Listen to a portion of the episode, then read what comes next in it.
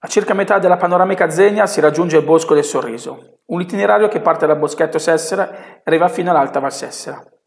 Si tratta di sentieri in mezzo alla natura, dati a tutti, creati per far scoprire la serenità dei luoghi e gli effetti che diversi alberi del bosco hanno sul nostro sistema psicofisico.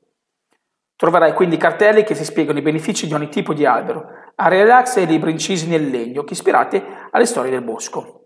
Un posto interessante e allo stesso tempo divertente per i bambini.